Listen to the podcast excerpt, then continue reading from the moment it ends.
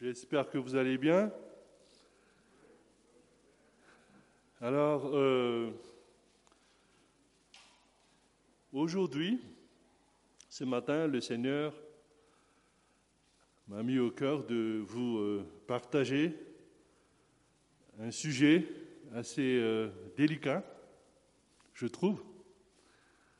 Ce sont les obstacles à nos prières, ou exactement les obstacles.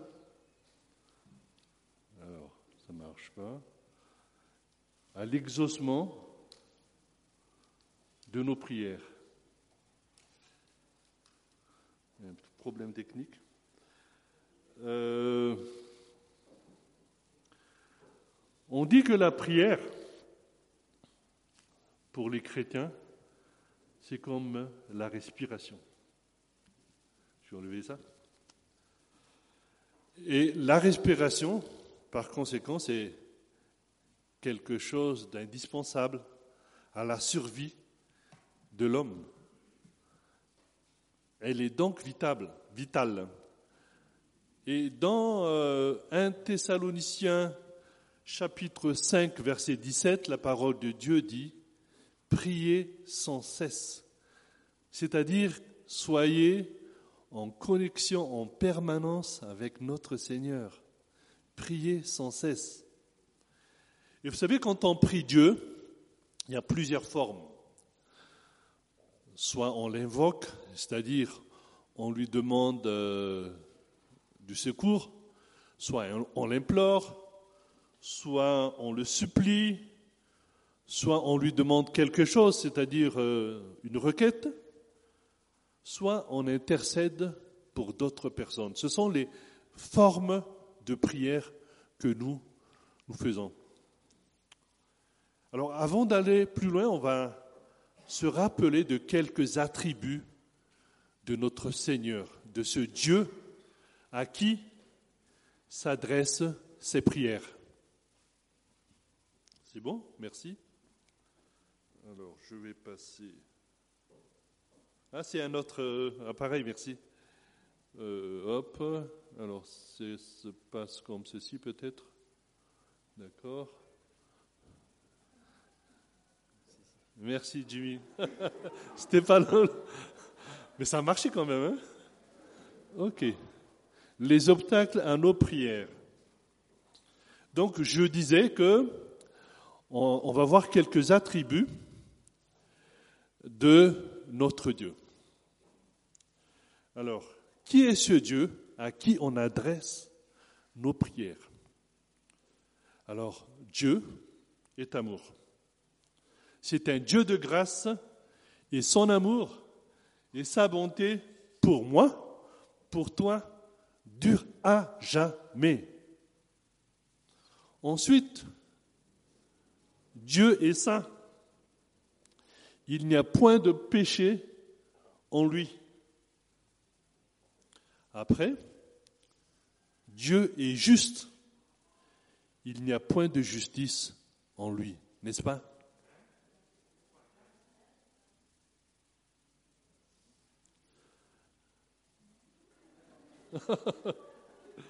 Après, Dieu fait miséricorde à qui il veut. Et n'oubliez pas que Dieu n'a pas de compte à nous rendre. Dieu est aussi souverain. On le voit dans Psaume chapitre 115, euh, euh, chapitre 115 verset 3. Et enfin, Dieu ne ment pas. La parole de Dieu dit en nombre 23, 19, il n'est pas un homme pour mentir, ni fils d'un homme pour se repentir. C'était donc juste un petit rappel de quelques attributs de Dieu. Évidemment, ces attributs ne sont pas complets, mais on en a besoin aujourd'hui pour comprendre certaines choses. Maintenant, que dit la Bible à propos de nos prières? Et là encore, on va juste voir quelques versets sur les prières. On va se limiter à juste à trois versets que j'ai choisi. Le premier verset, c'est dans Luc, chapitre 11, versets 9 à 13, et qui dit, Et moi je vous dis, demandez et l'on vous donnera, cherchez et vous trouverez, frappez et l'on vous ouvrira. Un autre verset, c'est dans Ésaïe chapitre 59, verset 1. Non, la main de l'Éternel n'est pas trop courte pour sauver, ni son oreille trop dure pour entendre. On a vu tout à l'heure un verset qui disait Rien n'est impossible à Dieu. C'était dans Luc. Donc Dieu a tout le pouvoir, toute la capacité, tous les moyens et toute la puissance à répondre à vos prières, à ma prière, à nos prières. Il a tout, tout, tout le pouvoir. Et enfin, Matthieu chapitre 7, verset 11, qui dit, Si donc, méchants comme vous l'êtes, vous savez donner de bonnes choses à vos enfants, à combien plus forte raison votre Père qui est dans les cieux donnera-t-il de bonnes choses à ceux qui le lui demandent Et vous savez, ces paroles s'adressent à qui? Ils s'adressent à nous, enfants de Dieu. À nous, enfants de Dieu.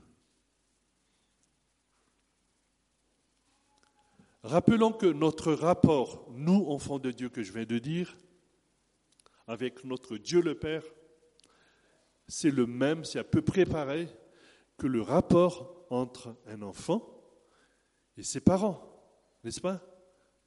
C'est, vraiment presque pareil. Et donc, quand on prie, nous chrétiens, nous enfants de Dieu, on est en droit de s'attendre à une réponse de Dieu à notre demande. On est en droit de s'attendre à une réponse. Mais, il y a un grand mais, M-A-I-S, mais, dans la réalité, qu'est-ce qui se passe? Hein? Qu'est-ce qui se passe quand nous prions? Est-ce que nous obtenons toujours ce qu'on demande? Pas forcément, n'est-ce pas? Qui a toujours obtenu ce qu'il a demandé? Personne, je pense. Hein. Et vous savez, quand on prie, il y a plusieurs cas qui peuvent se présenter à l'aboutissement de notre prière, de nos prières. Il y a plusieurs cas. Donc, moi, j'ai trouvé cinq possibilités d'aboutissement. Quand vous priez, quand moi je prie, qu'est-ce qui se passe? C'est quoi l'aboutissement? Alors la première chose, la meilleure des choses, c'est que Dieu répond à nos prières, mais mieux même, il nous donne quelque chose de plus. Dieu répond à nos prières, mais il donne encore plus. Et vous avez déjà entendu des témoignages, ou même vous-même. On a demandé ceci et cela, et Dieu nous a donné plus. La parole de Dieu dit dans Éphésiens 3, 20, à celui qui par la puissance qui agit en nous peut réaliser infiniment au-delà de ce que nous demandons ou même pensons. Amen. Amen. Deuxième possibilité. Quoi? Dieu répond exactement à nos prières. On demande une chose et hop, Dieu répond exactement, pile poil comme on dit. Ça nous est déjà arrivé aussi. Troisième possibilité. Dieu répond, mais un peu tardif, tardivement. Donc, dans la parole de Dieu, il est dit, il fait toutes choses bonnes en son temps. Et on se dit, c'est le temps de Dieu. Voilà, donc des fois on est impatient, on attend, bon ça arrive, ok, merci Seigneur, c'est ton temps. Amen. Mais des fois on râle un peu aussi. Hein. Quatrième possibilité. Dieu ne répond pas exactement à la prière, mais il ouvre une autre voie. Il nous donne une autre solution. Ça nous est déjà arrivé aussi. On a demandé ceci, mais on n'a pas eu. On a eu un alternatif, comme on dit. Et puis des fois, on s'est dit, bon, c'est pas ça que je voulais, mais bon, ça va. Ou bien, ah, merci Seigneur, tu as répondu à autre chose, mais c'est quand même une solution. Et la parole de Dieu dit, car je connais les projets que j'ai formés pour vous, sur vous, dit l'Éternel, projet de paix et non de malheur, afin de vous donner un avenir et de l'espérance. C'est dans Jérémie 29, 11. Voilà, et le cinquième possibilité, c'est quoi d'après vous? Hein? Non, ça veut dire quoi non? Ben Dieu ne répond pas. Dieu ne répond pas à notre prière, du moins jusqu'à maintenant par exemple. Dieu ne répond pas du tout à la prière. Donc il nous arrive de, ne pas recevoir des réponses à nos prières malgré notre foi, malgré notre persévérance, malgré notre patience et malgré même nos pleurs. Ça vous arrive de pleurer quand vous priez, moi ça m'arrive. De pleurer en même temps. Ou de nos supplications. Malgré tout cela, Dieu ne répond pas à nos prières.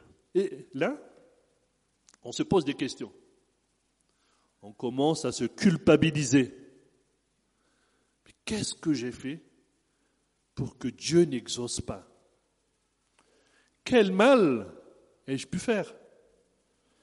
Et quelquefois on se demande si Dieu, tu ne m'as pas oublié?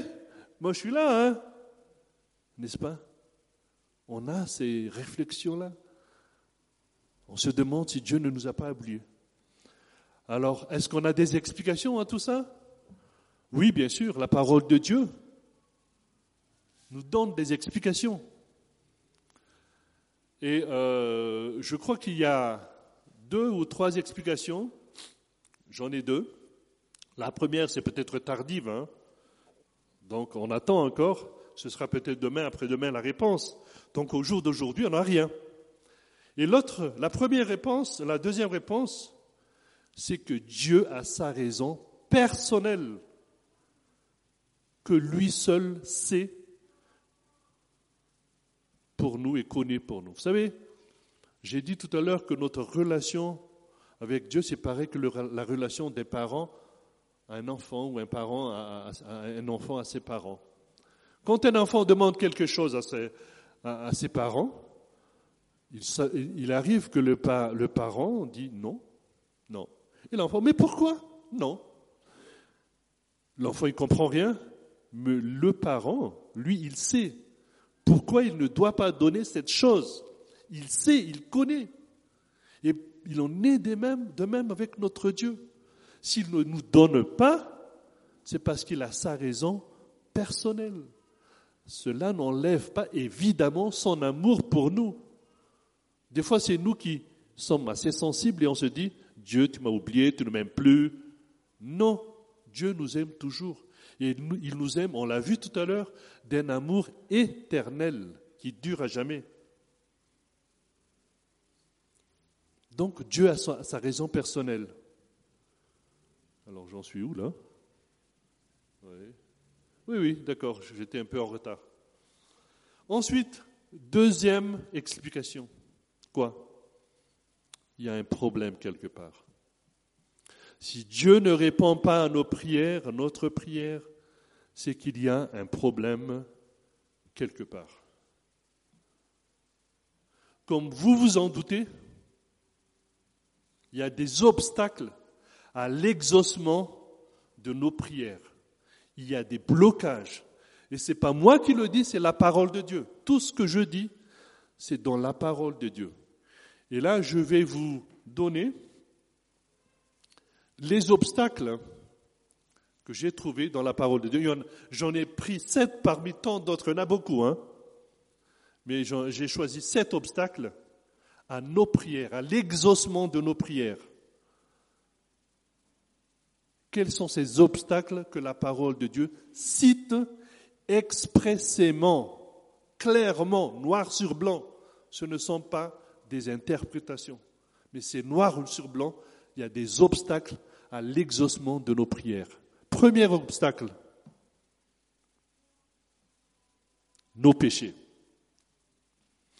Évidemment, je pense que la plupart d'entre nous le savent, ou sinon nous tous, que le péché, les péchés, empêchent Dieu de nous entendre et de nous voir. La parole de Dieu est claire dans Isaïe 59, 2. Mais ce sont vos fautes qui ont fait séparation entre vous et votre Dieu. Ce sont vos péchés qui vous l'ont caché et l'ont empêché de vous écouter. C'est clair. David a dit un jour, si j'avais conçu l'iniquité dans mon cœur, le Seigneur ne m'aurait pas exaucé. Psaume 66, 18. Il dit que si j'ai péché, je n'aurai pas de réponse à ma prière. Donc nos péchés empêchent Dieu de nous écouter donc d'entendre nos demandes. Pas de réponse. Alors vous allez dire, bon, les péchés, c'est très vaste. C'est vrai. C'est vaste. Mais la parole de Dieu, dans plusieurs passages, cite pas mal de péchés. Je prends des exemples comme ça, cités dans la Bible, la méchanceté, la cupidité, l'impudicité, la jalousie, le mensonge, l'ivrognerie, l'excès de table, l'adultère, le vol, etc., etc. Tout ça, ce sont des péchés que la parole de Dieu cite. Bon, il est évident que quand on est en froid avec une personne, on n'oserait pas lui demander quelque chose. Quand on est en froid avec Dieu, on n'oserait pas lui demander quelque chose des fois. Et c'est pourquoi il est important de commencer une prière par une repentance sincère afin de s'assurer que rien n'entrave notre prière. Quand on prie, il nous arrive, ou même parfois, de demander pardon des péchés qu'on avait commis la journée, le matin, pour que rien n'entrave notre prière. Parce que Dieu, on a vu, est un Dieu saint. Et il n'a rien de péché en lui, il n'y a pas de péché en lui.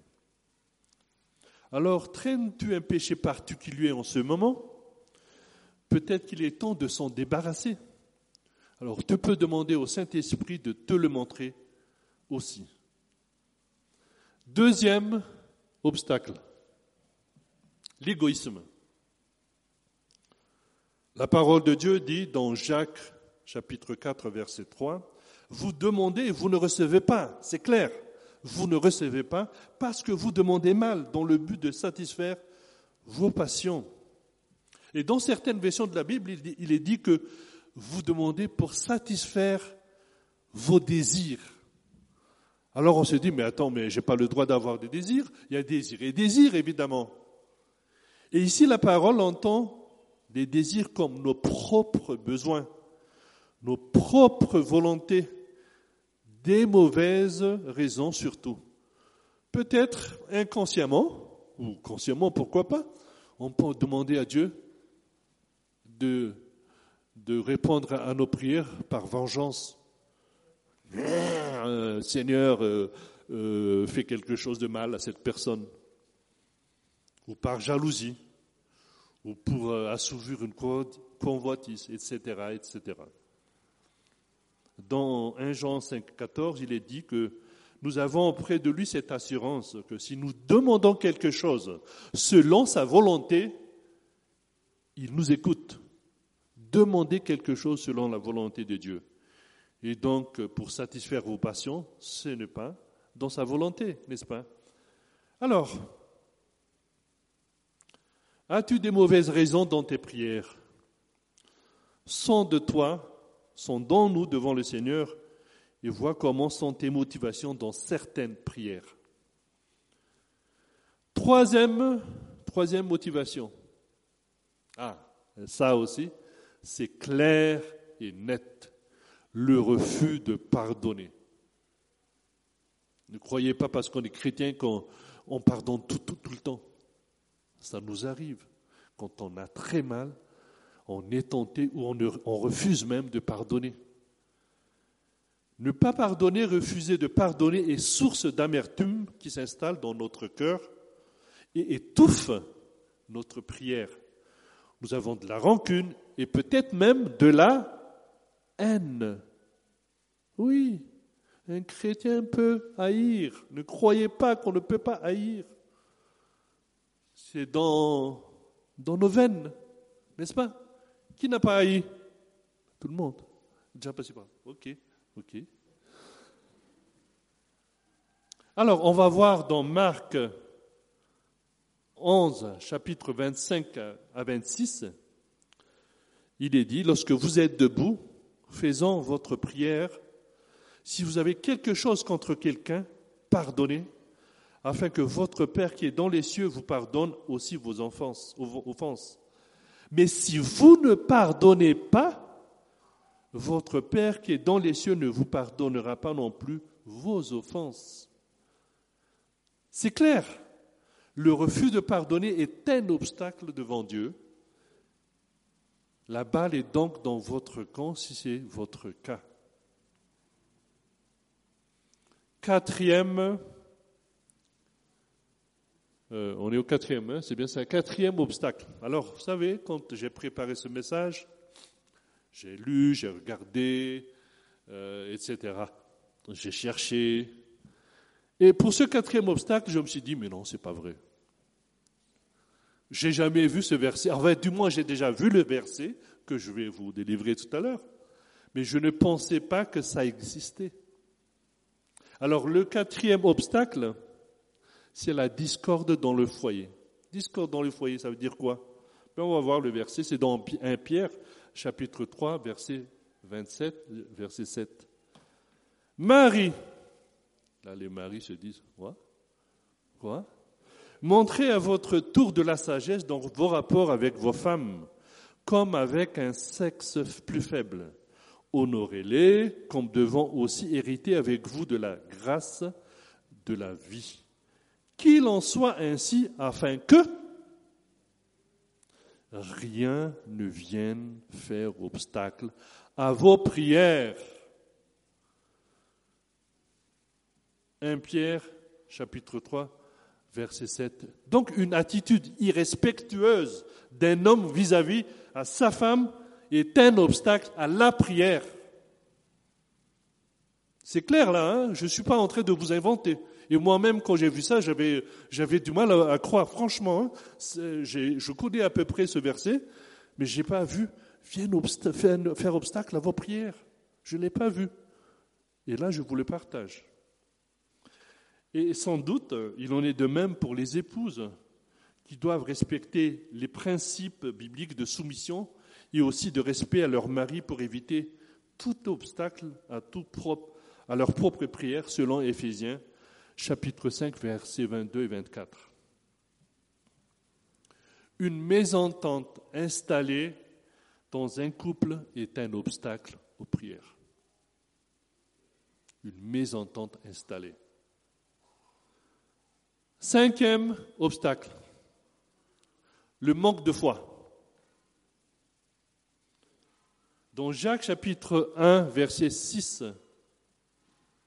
à 8, il est dit, mais qu'il la demande avec foi sans douter, car celui qui doute ressemble aux vagues de la mer que le vent souffle et agite de tous côtés.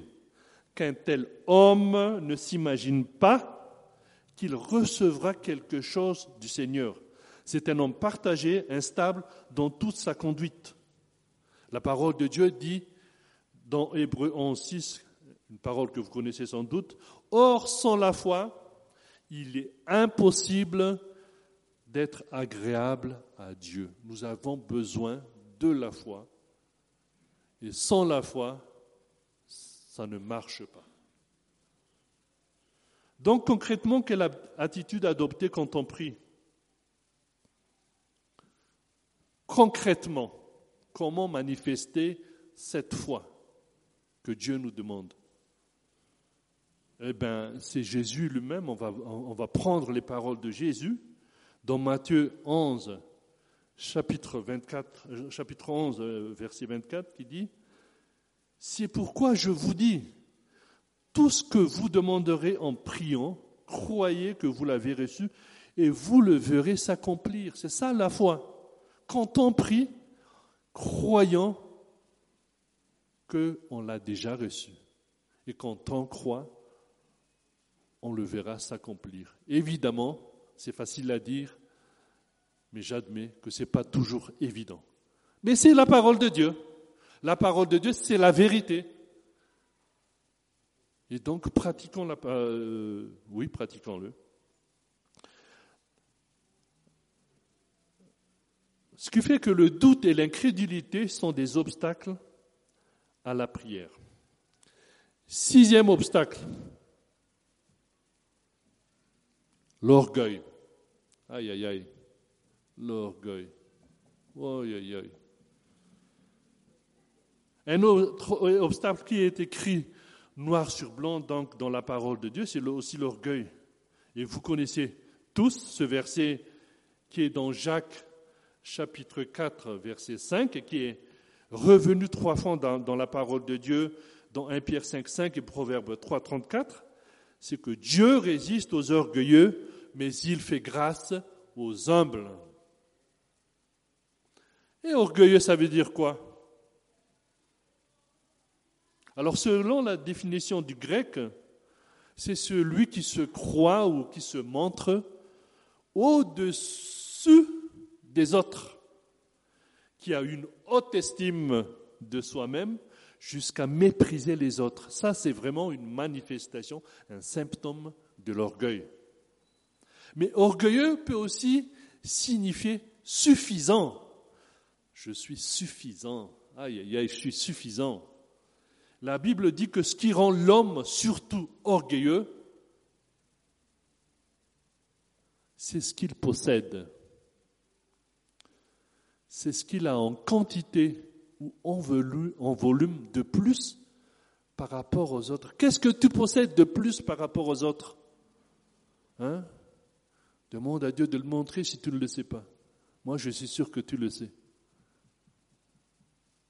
Plus tu es conscient que tu possèdes quelque chose de plus que les autres, plus on est tenté de devenir orgueilleux. Et ça, c'est la parole de Dieu qui le dit. Quoi, par exemple? L'argent Vous croyez que les gens qui ont de l'argent ne sont pas tentés à être orgueilleux Beaucoup sont orgueilleux. Le pouvoir, le savoir, la connaissance, même biblique. Ne croyez pas que j'ai une grande connaissance biblique, par exemple, que je ne serai pas orgueilleux. C'est pas moi, hein, mais au niveau de la connaissance. L'âge, oui. L'âge, peut-être la beauté. Pourquoi pas la santé? Il y a des gens qui sont super en forme et qui se disent Waouh, je suis en forme, celui-là. Là. Oui, c'est de l'orgueil, etc., etc. Et au lieu de les voir comme une bénédiction, au lieu de voir ces choses que le Seigneur nous donne comme une bénédiction, ils nous rendent orgueilleux. Et ça devient un obstacle à nos prières. Et c'est vrai en plus, et on constate, d'après ces choses qui sont évidentes, que la parole de Dieu est la vérité. Amen. La parole de Dieu dévoile beaucoup de choses que l'on n'imagine pas. Septième et dernier obstacle, l'amour du monde. Est-ce que tu sais que Dieu peut te considérer comme un ennemi? Comment ça, un ennemi? Vous savez, un ennemi de Dieu, il n'y a pas plus grave, hein, n'est-ce pas hein? Je veux bien être un ennemi de, je sais pas qui, euh, de quelqu'un de plus important, mais pas de Dieu, hein, n'est-ce pas? On a vu dans verset Jacques 4.3 tout à l'heure, et justement un peu plus, euh, euh, pas, pas trop loin, la parole de Dieu affirme que vous êtes ennemi de Dieu si vous aimez le monde, si vous êtes ami du monde. On va le lire. Peuple adultère que vous êtes, ne savez-vous pas qu'aimer le monde, c'est haïr Dieu? Si donc quelqu'un veut être l'ami du monde, il se fait l'ennemi de Dieu. Il se fait l'ennemi de Dieu. Jacques chapitre 4, verset 4. Alors de quel monde parle-t-on ici? De ce monde comme ça, là, que vous voyez? Non. Évidemment, la parole de Dieu ne parle pas, ne pense pas aux individus. Il ne pense pas aux gens. Mais la parole de Dieu, la Bible parle plutôt du système du monde, de la pratique et de l'état d'esprit dans ce monde. Dans 1 Jean, chapitre 2, verset 16, on a quelques pistes de ce que c'est le monde. Car tout ce qui est dans le monde, la convoitise de la chair, la convoitise des yeux, l'orgueil de la vie, ne vient point du Père, mais du monde. Quelques pistes, je dis. Alors, est-ce que c'est ton cas aujourd'hui? Es-tu orgueilleux ou es-tu attaché au monde? Car ce sont des obstacles à nos prières. Voilà, on va s'arrêter là. On a vu ces sept obstacles que la Bible a cités expressément. Sûrement, il y en a d'autres, hein, mais on va s'arrêter là par manque de temps. Je peux encore avoir cinq minutes, Monsieur le Président? Merci. Voilà, donc, il y, avait il y a ces sept obstacles. Alors, il y a des situations qui peuvent se présenter dans notre vie, des situations dans la réalité de tous les jours. Et je vais vous citer deux situations possibles. On va faire en blanc comme ça, personne ne regarde plus là-bas. On peut se dire, OK, parmi les obstacles cités, dans ma vie actuelle, il y en a trois qui sont là, plus ou moins, depuis un certain temps. Je suis orgueilleux, je suis égoïste et j'aime le monde. J'ai trois obstacles. Et j'ai pourtant l'impression que Dieu répond toujours à mes prières. Ou du moins, je n'ai pas de gros soucis. Dans les finances, ça va. Dans la santé, c'est bon. Dans mes relations avec les gens, ben, tout va bien, parce que vous savez, ce sont toujours les trois, domaines où euh, on, on, peut le plus souffrir. souffrir. Et donc, je n'ai pas eu de grosses épreuves depuis belle lurette. Hein. J'ai, je répète, j'ai trois obstacles dans ma vie qui sont là. Mais ça va, ma vie va bien. Alors, la parole de Dieu dit d'abord qu'il est souverain, que Dieu est souverain, et qu'il fait grâce, qu'il fait grâce à qui il veut. Ça, c'est Romains chapitre 9, verset 15. Mais méfiez-vous quand même, méfions-nous quand même si c'est dans notre cas, car il se peut que c'est vous qui voyez que tout va bien en apparence, mais Dieu, il voit autre chose. Peut-être même que ce sont les autres qui voient ce qui ne va pas dans notre vie.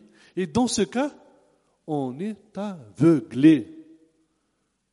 Oui, il est possible qu'on soit aveuglé, aveuglé par le malin, mais aussi aveuglé, aveuglé par nous-mêmes, par notre propre orgueil, et on ne voit pas que quelque chose ne va pas du tout dans notre vie et la situation est plus grave, qu'on le pense. Donc il est possible qu'au point de vue matériel, physique, psychologique, etc., tout baigne. Mais est-ce que vous vous êtes demandé si spirituellement, est-ce que ça va? Est-ce que vous avancez ou est-ce que j'avance normalement dans les Seigneurs ou est-ce que je stagne? C'est une question qu'on peut se poser. Et on va lire un verset dans la Bible qui fait peur. C'est dans Apocalypse 3, chapitre 15, verset 10. Chapitre 3, verset 15 à 17. Je connais tes œuvres. Je sais que tu n'es ni froid ni bouillant. Puisses-tu être froid ou bouillant? Ainsi, parce que tu es tiède, que tu n'es ni froid ni bouillant, je te vomirai de ma bouche. Parce que tu dis, je suis riche, je me suis enrichi, je n'ai besoin de rien, et parce que tu ne sais pas que tu es malheureux, misérable, pauvre, aveugle et nu. Ça, c'est la parole de Dieu. Alors que faire dans ces cas? La parole de Dieu dit dans Psaume 139, verset 23-24, Sonde-moi, ô Seigneur, et connais mon cœur, éprouve-moi et connais mes pensées. Je ne sais pas si je l'ai mis là, on va voir. Oui, c'est là, parce que je ne l'ai pas noté ici. Sonde-moi, ô mon Dieu, ô Dieu, et connais mon cœur, éprouve-moi et connais mes pensées. Regarde si je suis dans une, sur une mauvaise voie et conduis-moi sur la voie d'éternité. Vous savez, il n'y a rien à craindre et beaucoup à gagner de s'examiner soi-même. Ayons donc le courage de s'examiner nous-mêmes avec l'aide du Saint-Esprit. Et une autre solution possible, situation possible, c'est que vous vous dites, parmi les sept obstacles qui étaient là, moi, je connais qu'il y en a dix même. Hein? Et je les ai tous évités. C'est pas que je suis parfait ou parfaite, mais voilà, je suis clean. J'ai lutté avec l'aide du Seigneur pour ne pas demeurer dans le péché, et pourtant, j'ai des prières qui ne sont pas encore exaucées depuis longtemps. Je suis clean, mais Dieu ne ne répond pas à mes prières. Ça arrive. Je veux dire, ça pourrait être des situations possibles. Mais n'oublie pas que tu es toujours aimé par le Seigneur. La parole de Dieu dit qu'il a du plaisir à te faire du bien. Quelles sont les raisons? Moi, je ne sais pas. On a vu que Dieu seul le sait. C'est peut-être une épreuve. Mais une chose est sûre, c'est que Dieu connaît toutes choses, mais nous, nous connaissons en partie et nous en ignorons beaucoup. La parole de Dieu dit, je ne te délasserai pas, je ne t'abandonnerai pas. Alors on va revenir à nos obstacles, hein, parce que c'est quand même le sujet de notre, euh, pour finir, de notre euh, message. Alors quelles sont les solutions s'il y a des obstacles dans notre vie? Comment faire c'est vrai que c'est facile d'énumérer ces obstacles, mais autre est de les éviter. Comment s'en défaire Comment s'en débarrasser? Comment ne plus en être esclave? Parce qu'il est possible qu'on soit esclave de certains obstacles qu'on a vus tout à l'heure. Et la réponse, il faut régler. Il faut les régler devant Dieu. Donc comment régler ces obstacles? La, première chose, c'est de les admettre, évidemment. Dites à Dieu, c'est vrai, je suis égoïste. C'est vrai, j'aime le monde. C'est vrai, je suis orgueilleux, etc., etc. C'est ce qu'on appelle une confession. Confessez vos péchés devant Dieu. Confessez vos faiblesses et vos, manquements devant Dieu. Confessez votre addiction ou votre esclavage devant Dieu. Puis demandez pardon sincèrement. La parole de Dieu dit, si nous confessons nos péchés, il est fidèle et juste pour nous les pardonner et pour nous purifier de toute iniquité. C'est dans Jean, 1 Jean, chapitre 1, verset 9. Et après avoir confessé, après avoir demandé pardon et recevoir le pardon, repentez-vous.